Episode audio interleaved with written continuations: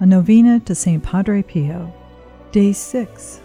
St. Padre Pio, you have said, In the most holy sacrament of the Eucharist, in this sacrament of love, we have true life, a blessed life, and true sacrament of love. We have true life, a blessed life, and true happiness, because in it we receive not only those graces that perfect us, but the very author of those graces. What St. Therese has said ought to be said by every soul inflamed with love of God. Gracious God, you generously blessed your servant, Padre Pio, with the gifts of the Spirit. You marked his body with the five wounds of Christ crucified as a powerful witness to the saving passion and death of your Son, and as a stirring inspiration to many people of your infinite mercy, forgiveness, and love.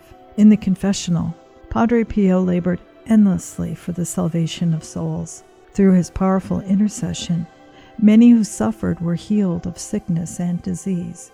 Endowed with the gift of discernment, he could read people's hearts. With dignity and intense devotion, he celebrated daily Mass, inviting countless men and women to a greater union with Jesus Christ in the sacrament of the Holy Eucharist.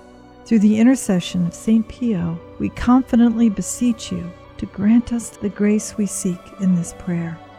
Help us to imitate his example of prayerful holiness and compassion, so that we too may faithfully follow the risen Lord and one day rejoice in the kingdom where you live and reign forever and ever.